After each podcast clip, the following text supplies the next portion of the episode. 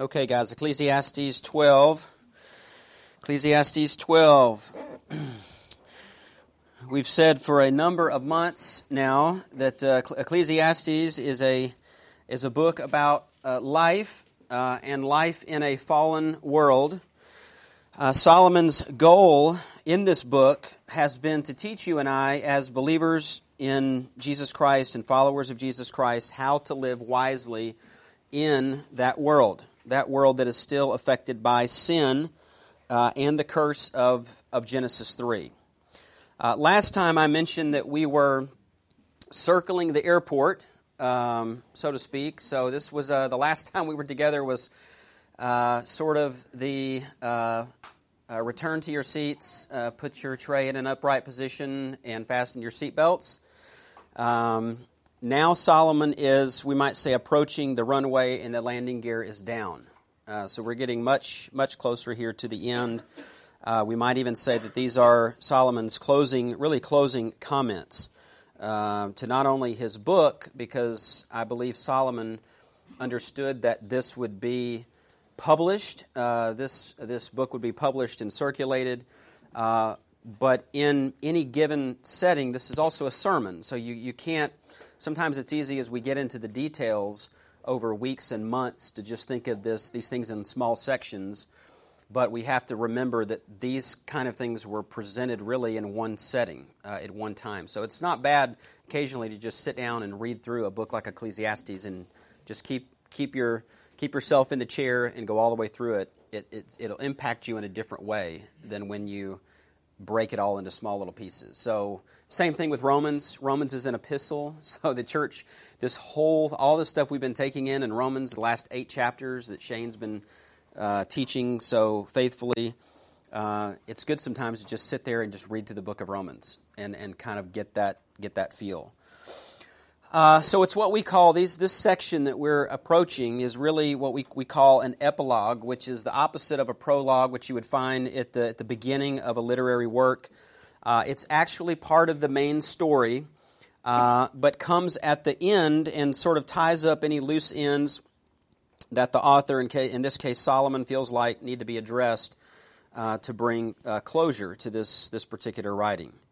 So from verses verses 9 to 14 forms sort of an epilogue to the entire book. Uh, you might even say it forms an, an epilogue uh, to the life and career of Solomon with, with all of his writings as a whole. And so we've got the, the we got Song of Solomon, we've got the book of Proverbs, and then we have the book of Ecclesiastes. So if you just thought of them as sort of a, three volumes, then this not only is the epilogue and the conclusion, if you will, of this particular book. But you could even say, if you're looking at these three books as a collection, this is a, this is the the summary, the conclusion of not just this particular writing, but really everything that Solomon has has said uh, in in the scriptures. Some believe that, that someone other than Solomon came along later uh, and added this section to the book, uh, that there was an additional person that came along and added their own thoughts and sort of cleaned things up, uh, sort of dealt with the, I guess, a lot of these people that hold to that view, many of them, you know, see, see Ecclesiastes as a very pessimistic book. And so they look at this as sort of like an editor stepped in and kind of tried to take the edge off of it or to maybe spin it in a more positive light. Uh, some even suggest that there were two or maybe even three different editors that came along and added their own comments, but there's really really no credible reason to to embrace that idea. So we just we hold to the fact that this is these are Solomon's words from uh, beginning into the very last verse of chapter 12. It's also important to understand that these verses aren't just a few insignificant details. Uh, rather, this, in some ways, is the crescendo of the sermon, or the crescendo of this work uh, by Solomon. Uh, in fact, the rest of Ecclesiastes, without this final section, would be incomplete. Uh, it, it, would be like watching a television series for the entire season and then there not being a final episode.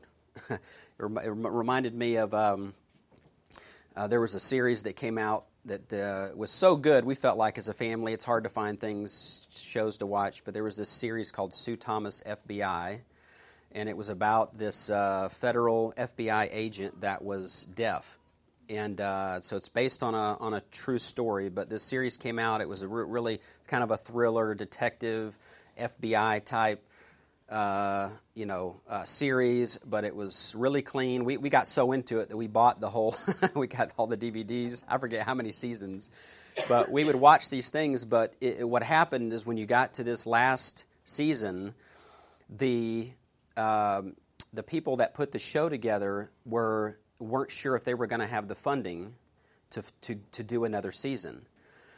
And evidently, this was a last minute sort of decision. Like they were thinking they were going to get everything they needed together to keep the thing going, but then at the last minute realized that they were not. And so, you know, they spend all of these episodes building this plot. And then, you know, the typical things you'd like to see at the end of a series, like, you know, the two main characters end up you know, getting together and this thing over here gets resolved. And, well, you get to this final episode and it's like a train wreck. The last episode is like, it's as if the, the, the people got together and the producer and the, all of them got together and said, okay, guys, we only have enough money for one more show. And we've got to bring all of these like things together. And it was just so disappointing. I mean, we're all, when the show was over, we're just sitting there like, because the two main people didn't get together, it just felt incomplete uh, and we just like, sur- surely they're going to come back and do another season, and they never did. So the show just sort of ends after you've got you know been with these people in this story. It just ends on this note where you, you feel like your back's not, you know, you're just sort of cockeyed when it's over because there's no really resolution to the show. Everything's just sort of suspended in air. So it's pretty disappointing. Um, the rest of the shows were great, by the way. But that last one was um, it was it was quite devastating to the Teagues uh, to to get that far in and be like, what just happened?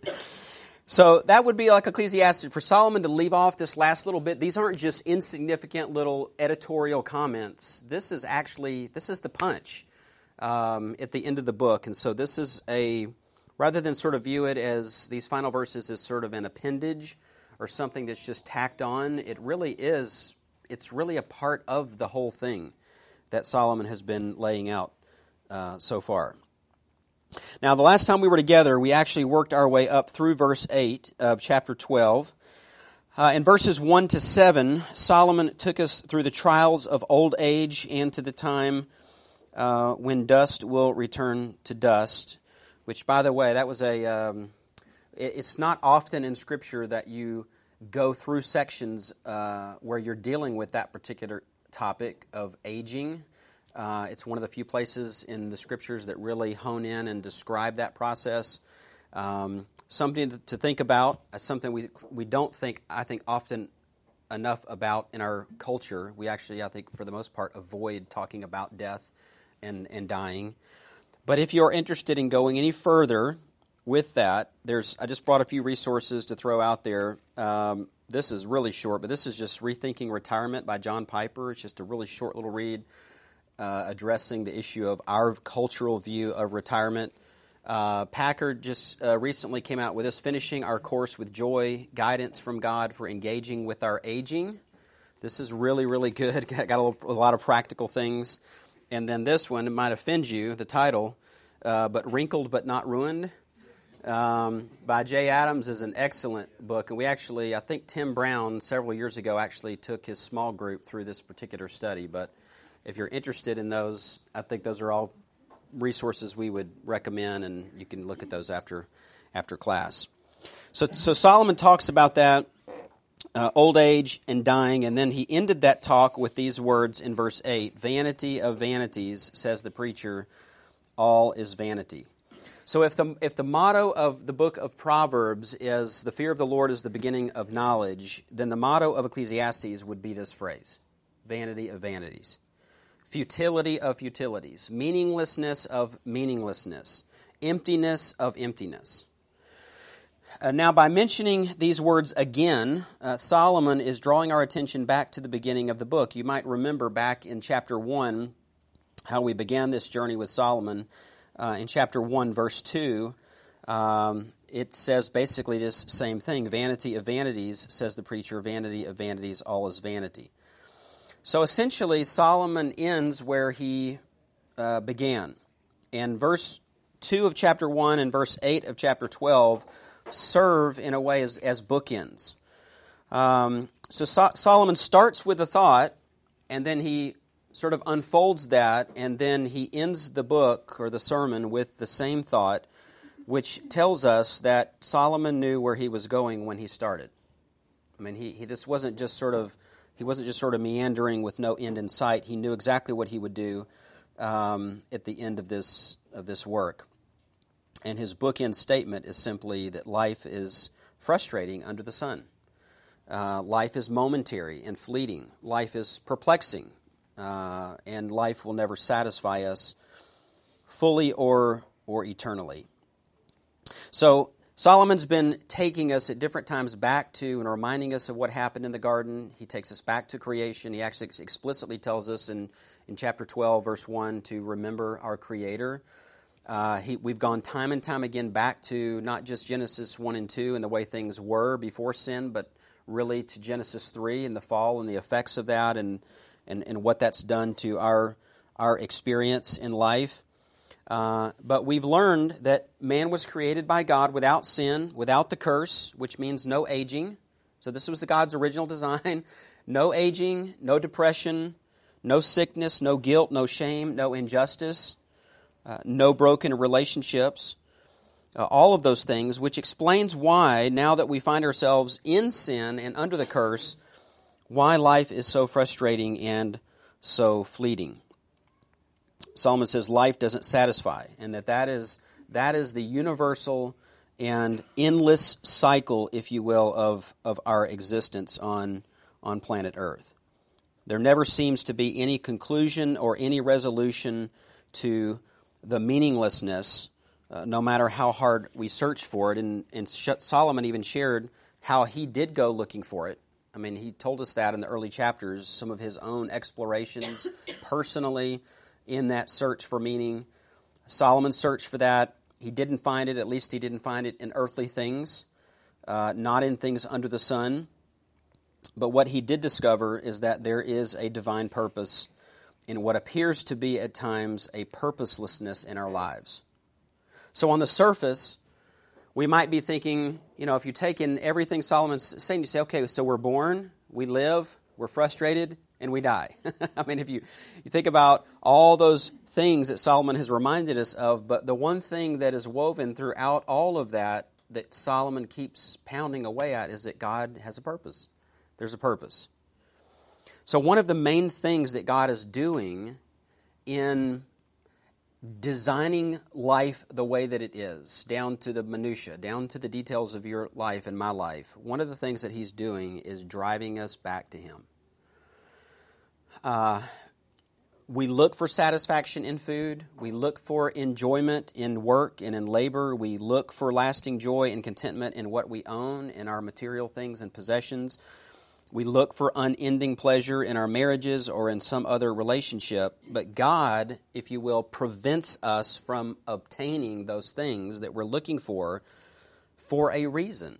So there's a reason why when you go looking for lasting satisfaction in in some cases, in the very things that God has given to you in life to enjoy, that you don't find the enjoyment and the satisfaction you're looking for. That is by God's design. And He does it that way because then that keeps driving you to worship Him alone. He doesn't want you to find ultimate meaning and satisfaction in anything other than Him. And so there's a limitation. There is a joy and there is a uh, uh, a pleasure and there is contentment in life, and we're actually told to enjoy a certain amount of that and to keep that in its proper place, but it's never meant to supplant God. So everything is driving us back to, to looking to God alone, to worshiping God alone. That is, that is God's design, and that is the thing that Solomon realized. Uh, that the human race is driven by a restlessness. There is a restlessness, there is a, a perpetual discontent in the lives of, of every person. Uh, who are we? Where are we going? Uh, where, why are we here? All these big questions, right? What is coming after us? And Solomon says, God is the one who satisfies, He is the great satisfier, He is the great source of contentment. So the curse is not meant to drive us from God, which happens, right? Because people experience the effects of the curse of sin, but sometimes that is the very thing that makes them bitter. And instead of trusting in God, they actually rebel against God, turn against Him. So the, the curse is not meant to drive us from Him, but to drive us back to the Lord. The pain of the curse, the frustrations of the curse. So, so you and I can, can search our whole lives for meaning and fulfillment in people and in places and in things. But after we come up empty and finally realize that only God can satisfy our hearts, Solomon would say the search is over. Right? The search is over when you get to that point where you realize that nothing satisfies but the Lord Himself. Then and only then can you truly enjoy God's gifts, and at that moment, you could might even say it this way: the curse is reversed. Uh, a reversal that is accomplished through Christ. Paul talks about this in Colossians chapter 1 verse 19 he says for it was the father's good pleasure for all the fullness to dwell in him speaking of the son and through Christ to reconcile all things to himself, having made peace through the blood of his cross. Through him, I say, whether things on earth or things in heaven. And although you were formerly alienated and hostile in mind, engaged in evil deeds, yet he has now reconciled you in his fleshly body through death. So there's a reconciliation, there's a reversal in the relationship. Um, and the curse that we were once under, eternal curse and condemnation, that is forever reversed when we come to know Christ as our Savior. Uh, another New Testament passage that refers directly to the message and theme of Ecclesiastes is Romans 8. Uh, we just recently uh, studied this in, in the Roman series. Uh, verse 20, Paul says, For the creation was subjected to futility. Now, the term futility in that, in that verse is, the, is, the, is, the, is a term from, it's from the same word group uh, as the word vanity in the Greek translation of Ecclesiastes. So, um, we call it the Septuagint. This is where they took, in the Greek language, they, they translated the Old Testament into Greek, and when they got to Ecclesiastes, and they're trying to find a word to describe the futility and the vanity that, that Solomon is describing, they use the same term that Paul uses in Romans chapter 8. So Paul says, For the creation was subjected to vanity or, or futility or emptiness or meaninglessness, not willingly, he says, but because of him who subjected it in hope that the creation itself also will be set free from its slavery to corruption into the freedom of the glory of the children of God. For we know that the whole creation groans and suffers the pains of childbirth together until now. And not only this, but also we ourselves, having the first fruits of the Spirit, even we ourselves groan within ourselves, waiting eagerly for our adoption as sons, the redemption of our body. So Paul basically says, God is the one who subjected the creation to futility. so it's not just sin. We, I mean, it's obviously connected to sin, but it's not like sin happened and then sin just caused these things. Sin happened, and God, because of sin, He's the one that subjected to creation to that curse. And it says here that the reason why He did that is so that we would hope. So, in other words, it, it, we, the, one of the things that the frustration and the meaninglessness of life that we experience day to day, one of the things that's also meant to drive us to do is to hope in God. Not just to be satisfied in Him, but to long for something, right? Isn't that what Paul's saying? He's saying you're suffering. Well, what does suffering do? Well, it does a lot of things in our lives as believers, but one of the things that it's supposed to do is to cause us to look beyond that circumstance and to long for something else, right? So, the vanity that Solomon talks about and that frustration that we often feel, uh, once again, is it's purposeful. Not to drive us to despair, but drive us to hope, uh, to hope in God.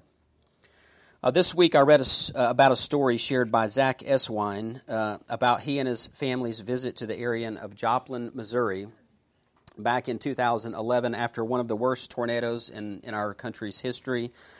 Uh, the tornado basically ripped through Joplin, uh, devastated that town. It was May, May 22nd of that year. And he makes this statement, and his family had gone there basically to help with the cleanup after the, after the tornado came through. And he says this he says, In that kind of setting, God either gets cursed or worshiped again. Yeah. Isn't that true? It's like some of the people in that town were worshiping, and some of those people in that town were cursing God, right? To vary those kinds of experiences force us, right, to, to respond in, in one of two ways. And then he goes on to tell about the local high school. And you may have heard about this in the news, but Joplin High School, um, the, the, the strong winds that came in with the tornado, basically, ripped some of the letters off of the high school sign. so it rips off J, L, I, and N from the school's sign. And so the, the sign on the front lawn of the school simply reads OP, OP, High School. Sometime shortly after the storm hit, someone from all of the wreckage that was around the school and around town, found two letters and attached them to the sign of the high school. They attached the letters H and E to the sign so that surrounded by all this debris, the sign in front of the school said Hope High School, which testified really to the strength, the maturity of, of many of the people in that city, especially some of the students of the high school who had attended their graduation ceremony uh, only a few miles away. They were down at Missouri Southern State University campus right before the tornado hit.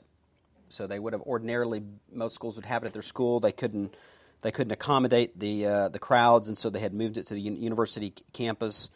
And then just shortly after the graduation ceremony ended, the storm comes through, killed 161 people, including two students of the high school. So so Hope High School, right? So it just it's just one of those stories that says when these things happen, things that were not things that would have never happened in Genesis 2, right? These things wouldn't have happened in Genesis 1, but they happen now as a consequence of Genesis 3. But they're not meant to drive us to de- depression and despair, but to hope in God. So Solomon wants us to experience and understand the meaninglessness of life that exists outside the Garden of Eden in this wreckage under the sun, but he also wants us to know that human purpose is not lost and that God is not dead. So in Ecclesiastes, we learn that God has purposefully not allowed man to find ultimate satisfaction in anything other than him. And we learn, let there be light. Speaking of creation, and, and we learn God has also purposefully put within our hearts the desire to know the big eternal why questions of life, but that He has also withheld many of the answers. This is what he said back in Ecclesiastes 3:11. He says, "He made speaking of God, God made every has made everything appropriate in its time. He has also set eternity in their heart, yet so that man will not find out the work which God has done from the beginning." even to the end. So Solomon basically says, you're going to want to know what will happen. That's just, that is, you're hardwired to think that way. You want to know what's going to happen. You want to know when it's going to happen. You want to know why it's going to happen. But God is purposefully not going to give you that kind of detail. Now, why doesn't God do that? Why doesn't God why does God put within you eternity? Why does God put within you this desire to know where things are going in detail and what your life is going to turn out to be. And if something good or bad happens, why does it happen? Why does God do that, but then keep you from the very, some of the answers to those questions that you deal with every day? And Solomon says, again, that this is meant to drive us to the Lord, right? It's not to drive us to be bitter about what God is doing. It's not designed to drive us to be fearful about what might happen, but to drive us to trust the Lord. That is to say, that God purposefully deprives us of many of the answers that we want so that we won't manipulate the circumstances or the people, coerce the people in our lives, twist the information in our lives to selfishly get what we want. Again, the goal is that we find satisfaction in the God of answers, not satisfaction in getting the answers to all of our questions. And there's a big difference between those two. Knowing that God has all the answers and putting our trust in Him and finding satisfaction in our relationship with Him, knowing that He knows, and trying to find satisfaction in getting all the answers to the questions. So you could say it this way that throughout Ecclesiastes, Solomon is teaching us to be frustrated with the things that we would never be happy with anyway. right? Because if we got all that information, I'm not sure we would find satisfaction. You know what I mean? Right? If God said, let me tell you what's going to happen this week in detail, some people might find satisfaction in that, but some of you would, would say, I would rather have not known that, right? And so we would we set, we tell ourselves that we would be content and satisfied if God showed us every detail, but the reality is if we got all those details, we wouldn't really be satisfied. Now, not that God doesn't want us to enjoy life or to be optimistic about life or to find contentment. In fact, we've seen his explicit instructions in chapters 3, 5, 8, 9, and 11 on how to do that. But he wants us to feel both. He wants us to feel a contentment and a discontentment. To enjoy the good gifts from God and be thankful for them, but to see them as a foretaste of something better. And to see them as things that God has given to us to ease the frustrations of living in this sin cursed world, but to walk wisely in the fear of the Lord as we enjoy them. So when Solomon says in verse 8, vanity of vanities, all is vanity, he's, he's not simply repeating himself. For 12 chapters, Solomon has been showing us how vain life really is. So, so when he makes the same statement at the end of the book, it's, it just hits us in a different way. I would say it hits us with more force or impact because it's like he says it at the beginning, but when we read that, I mean, we're only two verses into this book, and he makes this statement that every, all is all is all is vanity when we read that, what I want to say is, okay, well, prove it. And then I want to hear this argumentation. Well, now here we are 12 chapters later, and when he says it this time, we're not resisting this anymore, right? We're actually resigning to the fact that Solomon has made his case, right? This isn't this is airtight. Because he's he's effectively argued how meaningless life is without God for all of these chapters and how little joy there is under the sun if we try to leave the Creator out of His universe. So by the time we get to the end of the book, we have to admit that Solomon has made his case. He's proved his point. So, yes, there's joy in this life under the blessing of a faithful God, and we've been encouraged by Solomon to enjoy God's good gifts of food and work, um, of, of, of drink, of marriage, He's told us in chapter 3 that there is a time to heal, there is a time to build up, there is a time to laugh, there's a time to dance, there's a time to embrace, to love, and to make for peace. But as Derek Kidner has stated, nothing in our search has led us home. Nothing that we are offered under the sun is ours to keep. So Solomon says, Don't try to manipulate God. He's in charge. Don't be hardened by the futility and the frustration. God has a purpose, and its, and its purpose, and his purpose is to drive you to him. Now, before Solomon gives us this final conclusion in verses 13 and 14, he takes a moment to talk about himself and his method, himself and his method. Now, in verse 9, Solomon uses, in fact, let me just read these verses for us. Verse 9, in addition to being a wise man, the preacher also taught the people knowledge, and he pondered, searched out, and arranged many proverbs. The preacher sought to find delightful words and to write words of truth correctly. The words of wise men are like goads, and masters of these collections are, are like well driven nails. They are given by one shepherd. But beyond this, my son, be warned the writing of many books is endless, and excessive devotion to books is wearying to the body. So in verse 9, Solomon uses the third person. Um, he's obviously, I, I think that he's referring to himself, uh, still calling himself simply the preacher, which he did early on in chapter 1, assuring his readers that despite his failures and his own disillusionments, that he still taught the people knowledge.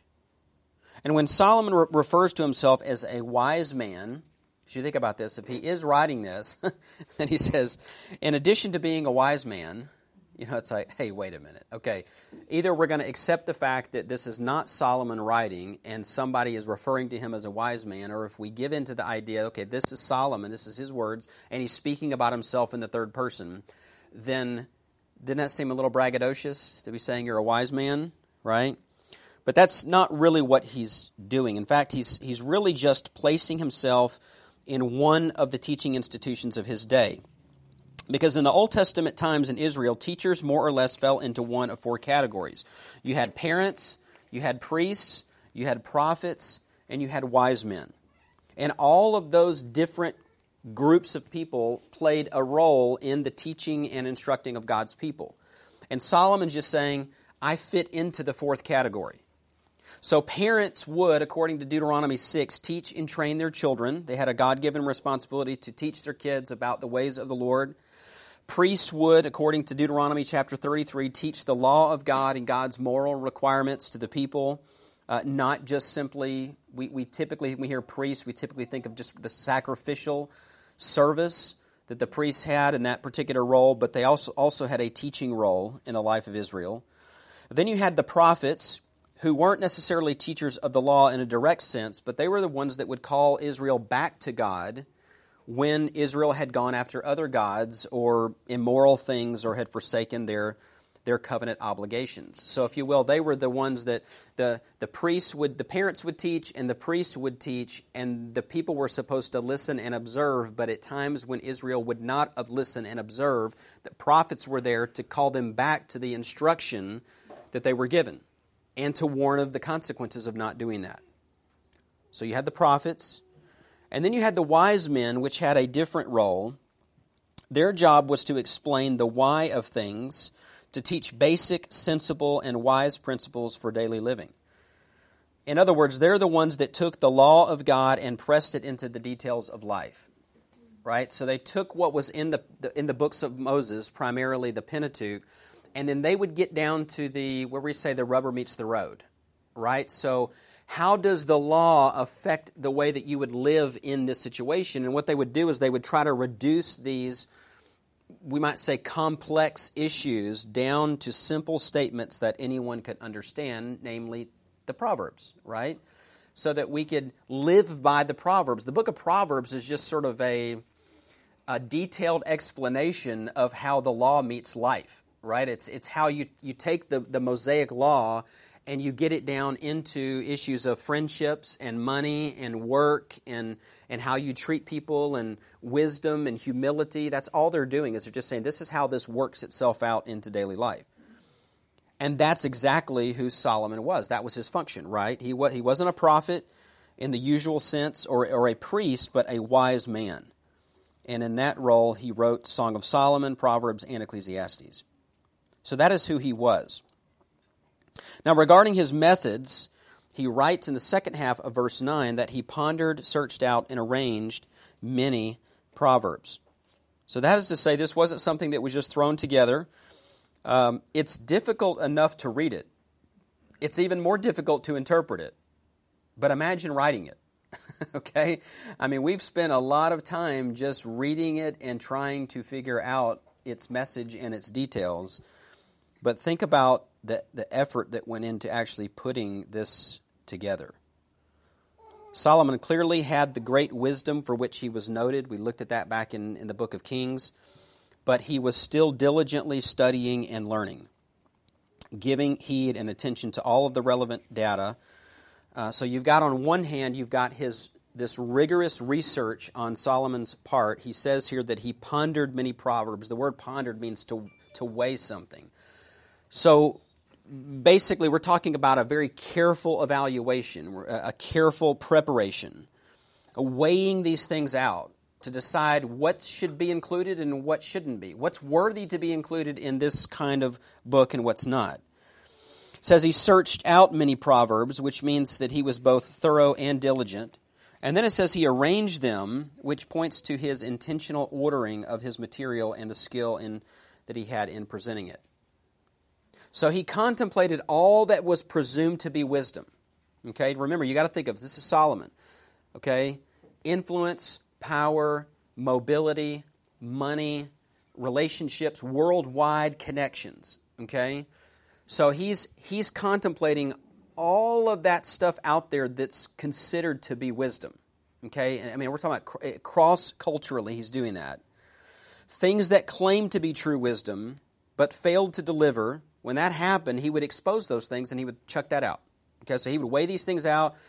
If it's not true, if it's not worthy, it's out. And then the things that he searched for and searched out and found to be true and reliable, he arranged into proverbs and short statements and wisdom sayings. So he thought through every, every popular view of life and exposed where those views were lacking. So we're talking about slow, slowly, slowly thinking, contemplating, daily sifting through these things, a very deliberate uh, investigation of these things, deliberate in his composition and in the arrangement of the proverbs and lessons that he wrote. So these aren't just one-liners. Okay, these aren't just like things you put a, slap on a, on a bumper sticker. These are these are things that were carefully chosen and put in a particular order so that they would best illustrate what Solomon had to say. Then we see his method of writing. It was also not his method not only his method of research was rigorous, but his rigorous method of writing. Verse 10, the preacher sought to find delightful words and to write words of truth correctly. So Solomon's diligence included a careful study to select just the right words with which to convey his wisdom and instruction to others. And this is what good writing does, right? It does both. It, it, it's concerned about a delightful, we might say stylistic use of words, coupled with an unbending commitment to the truth. So it's, it's certainly possible to move people with an artistic use of words, but to be inaccurate right? We have a lot of false teachers that do that, right? They're, they're concerned about the delightful and the stylistic part, but they're not all that concerned about the accuracy, right? So Solomon was concerned about both. That's what he's telling us here. He was concerned about the artistry of it and the theological correctness of it, the theological precision of it. So just think about what we looked at in the previous section, right? Just these previous seven verses we looked at last time and just the way in which Solomon describes the process of aging. I mean, you couldn't come up with, I don't think, a much more artistic way to talk about the process of aging than to talk about a dilapidated mansion, basically, and all of the details that went into that. I mean, some people, and this is just this is secular opinion, but some people read the, that section in Ecclesiastes 12, 1 to 7, and say it's one of the most highest forms from a, from a literary standpoint. It's hard to beat, really. So the artistry is there, but the thing is, it's also the truth. I mean, there wasn't a thing that we, we looked at in those seven verses about old age and dying that did not, we're like, yep, yep. I mean, I saw a lot of people in the class actually nodding, saying, I'm, I'm halfway there, right? I mean, my knees going out and my hair turning white, and I mean, these things are already happening. So there's just the accuracy, the precision can't be argued. So it was the truth, but it was also artistic. Solomon labored over both of these elements acceptable words, arresting words, but also accurate words. That is to say, that while he sought to employ pleasing or even gracious words, he never diluted his message or flattered his audience. Uh, then it says, uh, and, again, it says to, he sought to write words of, of truth correctly. It's the only time, the only instance in uh, in Ecclesiastes where Solomon even mentions the word truth. Uh, but I think it's significant uh, that he does this, particularly at the end or near the end in, of the book, in that it assures all of his readers that his words were absolutely true words. There's no deception, there's no perversion, there's no, no distortion. I mean, if this is a book, and, and, and Mike Lee made this comment after class several weeks ago, he just said, Joel, it just sort of struck me that this this book is this is a biblical worldview. I mean, if you had nothing but Ecclesiastes, it would frame up for you a biblical worldview. Well, folks, if we're going to form a, a worldview and live by it, you'd like to know that the words were accurate, right? That there's absolutely no, no twisting of anything. And so he's just simply assuring us of that. There was balance. His words were both delightful and dependable. Michael Eaton says this To be upright but unpleasant is to be a fool. To be pleasant but not upright is to be a charlatan. And Solomon was neither, right? He had clarity, artistry, and, and integrity. Then in verse 11, Solomon lays out the purpose of his writing. He says, The words of wise men are like goads, and masters of these collections are like well driven nails. So he uses two word pictures to illustrate the purpose of Ecclesiastes. Uh, he uses really two shepherd's tools as metaphors to illustrate the purpose of his wise words. So he first says, Ecclesiastes is a goad. It's a goad. Okay?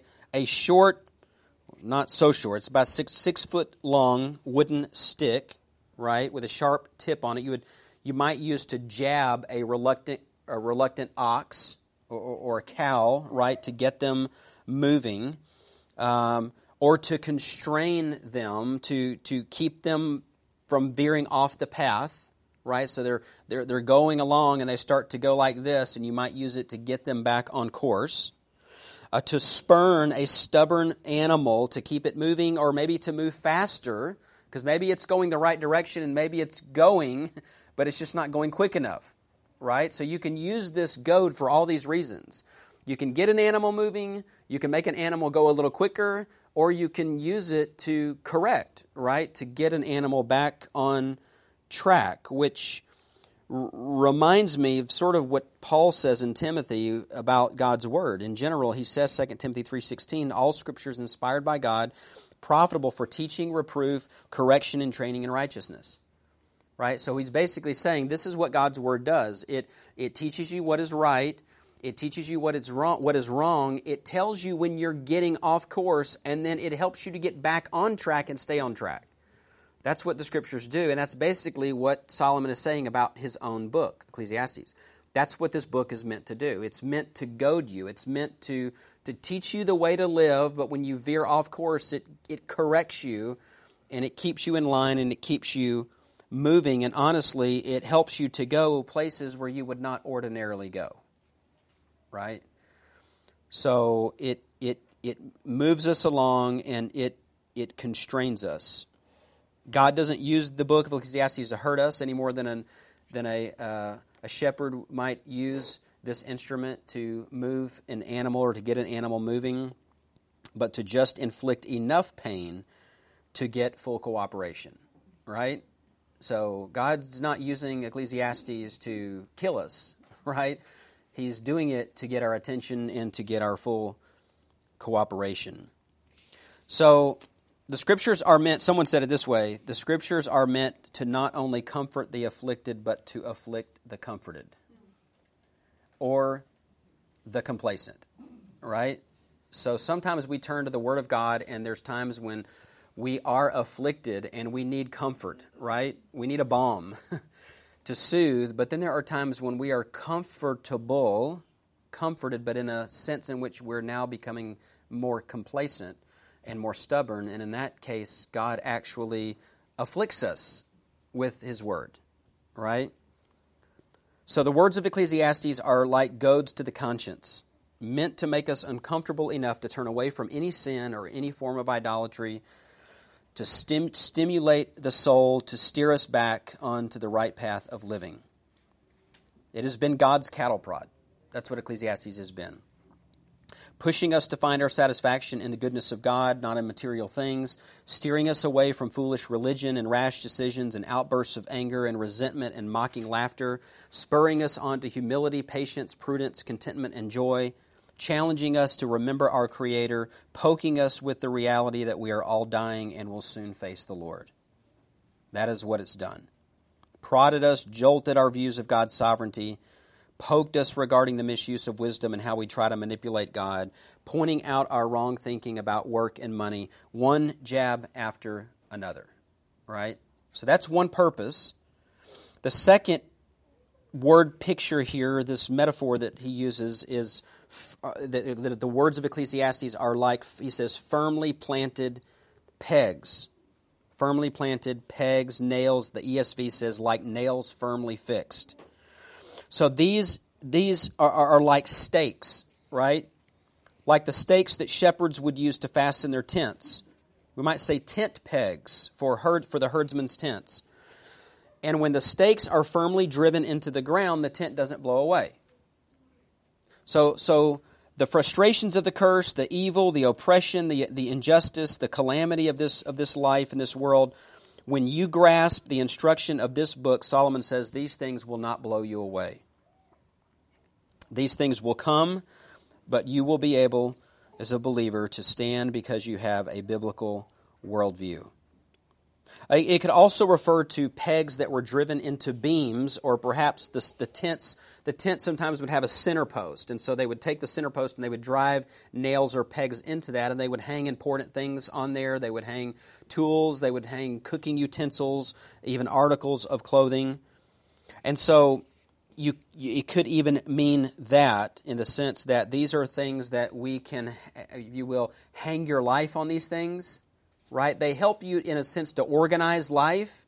So when something happens to you, especially calamity, right, it helps you to think clearly about and sort out those things. So it kind of gives you some hooks to say, okay, I'm going to hang this there and I'm going to put this over here. And it helps you to kind of interpret life, if you will, from a biblical standpoint. So Solomon's words aren't meant are, are meant not only to prod us, but also to serve as nails or pegs that are fastened in our minds to give us stability and perspective on life. Joel, Yes. I, I might add that if you don't have that, um, there's no shortcuts. And if you don't have that in advance of calamity, uh, you have, there's no hurry and give me a little bit of Jesus. I'm in a jam right now. Yeah. I mean, That's what, and that's why I use that. You know, when the, when um, Eswine says that, people either curse or worship. in other words, in that moment, everything that's in that heart and in that mind that's been put in there in advance, it all comes. I mean, it's it's it's a grid, and that circumstance goes right through it, and you come out either one way or the other. I mean, either you believe in the sovereignty of God or you don't. yeah, either you believe God is in control or you don't. Either you believe God is in control or you try to control things and people. Um, either you run to the Lord as your refuge, or either you run to a myriad of other things as your refuge and strength in time of trouble. So yeah, when the pressure's on, that's that's that's what you find. That's when you find out what's been we've been putting in, right? So those those things are inescapable. So it's just to me, it's just an encouragement for us to read the scriptures, study the scriptures, memorize the scriptures, hang your life on the scriptures, um, because they serve that purpose, and it's so so critical. So it's not to me, it's not. It is certainly a statement about Solomon's words. He's speaking about his own writing, but to me, it's really we can look back now and say this is really the purpose of all of Scripture, isn't it? I mean, it's to it's to goad us, and it's to provide a a place for us to hang these different experiences and and sort of categorically think about life from a biblical standpoint. Standpoint. Uh, then at the end of verse 11, Solomon tells us the source of his material, which is important, right? Because w- the question is, where did Solomon get all these ideas? Are these just things that he came up with on his own? Are they just a summary of ideas that he borrowed from others? What does he say? That all of these wise sayings that get nailed into our hearts and that prod us into action are given by one shepherd. Most likely a reference to God Himself. I think that's why in the English translations, your translations may have the capital letter S, even though in the Hebrew there's no designation for a capital letter. Um, but a lot of the in the English English versions they go ahead and do that because the the, the translators were convinced that that's what he's talking about. Uh, this is this is Yahweh. This is the, shepherd of Israel. Uh, reference to that in Psalm 80, verse one. Of course, we have Psalm 23. The Lord is our shepherd. So, so Solomon's just saying, don't get the idea that I just went out and just investigated all these other worldviews and cultures and kind of pieced together some things. He's saying, I went out and I examined all that, and he had his own experience, right? His own experience of chasing after idols. So he had that to work through, had all that content. He goes out and he's got this, this ability to not just be exposed to all these other worldviews in life, but to have God's wisdom to sort through those things. But he's saying, don't get the idea that I just patched a bunch of things together, that I went oh, you know that statement over in Buddhism? That's a great statement. I think I'll put that in here. Right? You know what I'm saying? Because you get that idea that when he talks about collecting things and searching things out, that he might have just gone and gotten the best from all these different religions and then just put them together. So he wants you to he wants you to know that this book is from God. This isn't these aren't just his words, but I think Solomon understood that his writing would be considered a part of the canon. I think that he understood this is this is God's word. Just like Paul, I think Paul understood that when he was writing these things that he was under the inspiration of the Holy Spirit. I don't think that that was like later on. I think that the church understood the authoritative nature of what Paul said as opposed to just what any Christian would say. Does that make sense? So, he wants you to know this is not just Solomon speaking here, right? These are these words are from God God is the real source of the words from this of this book. God gave the idea, these ideas to Solomon. God is the one who aided Solomon in the composition of Ecclesiastes. He is the one who shepherds the truth. He is the one who gives truth to his people. And then in verse 12 he says this, "But beyond this my son be warned, the writing of many books is endless, and excessive devotion to books is wearying to the body." Which is an amazing statement to think about considering it was written 3000 years ago. Okay? I mean, yeah, otherwise, what would Solomon think about in our day with a Barnes and Noble and three Christian bookstores within 15 minutes of this school? That's like, I mean, in his day, he's saying it's endless. It's endless. And now you think about all of the books and the research and the information, right? All the books, all the journals, all the magazines, all the papers, not to mention all the information online, the websites, the blogs, the news feeds, the social media, etc. You talk about wearying to the body. you can wear yourself out pursuing these things. So it's, it's, it's as if there's a, there's a moment of vulnerability here with Solomon. It's as if he's saying that the writing of this book has cost him endless pain. Now remember, he's at the end of his life. He's not only done all this research, but he's, he's walked through this. He's experienced this. He's made a lot of foolish and, and ungodly decisions in his life. And he's saying basically, there's been a lot of sleepless nights. To put this together, this is this is this it wraps everything that I've experienced and, and searched out in my life. This is the conclusion. And it's as if for a moment he lets his guard down.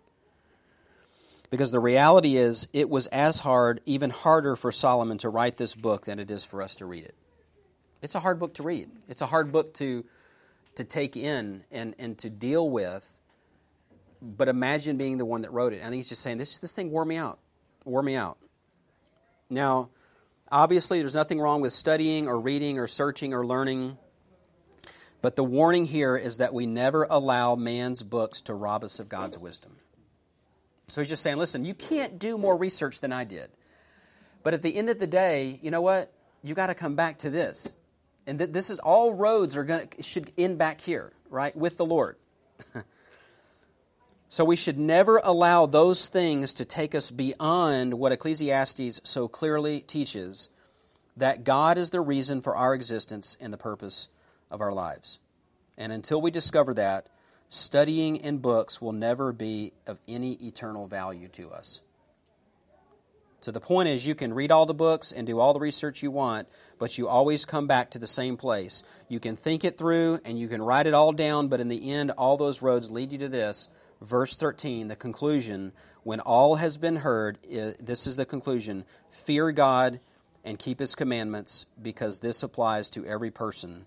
For God will bring every act to judgment, everything which is hidden, whether it is good or evil, which is what we're going to look at next time. Okay? So, you can miss out on reading, you can miss out on studying and researching a lot of things, but there's one book that you must not ignore. And it's not just the book of Ecclesiastes, it's the scriptures. You can read a lot of stuff, but you always come back to that. Nothing else speaks more clearly, more authoritatively, more comprehensively about the main issues, right? Creation, man, God, sin, history, redemption. Those most important subjects, right? This is where we learn about that. And this trumps all, all other books, all other research that's available to us. So, nothing speaks more clearly and authoritatively and purely than that, which is why, as David Kemp says, we don't teach the Reader's Digest on Sunday morning, right? This isn't humor in uniform or laughter is the best medicine out of Reader's Digest. It's why every week, this is why we come together to study this, because we have that level of confidence that it's God's Word. So we'll stop there and then we'll come back, and next Sunday we'll, we will finish 13 and 14, and we'll, we'll put a bow on it.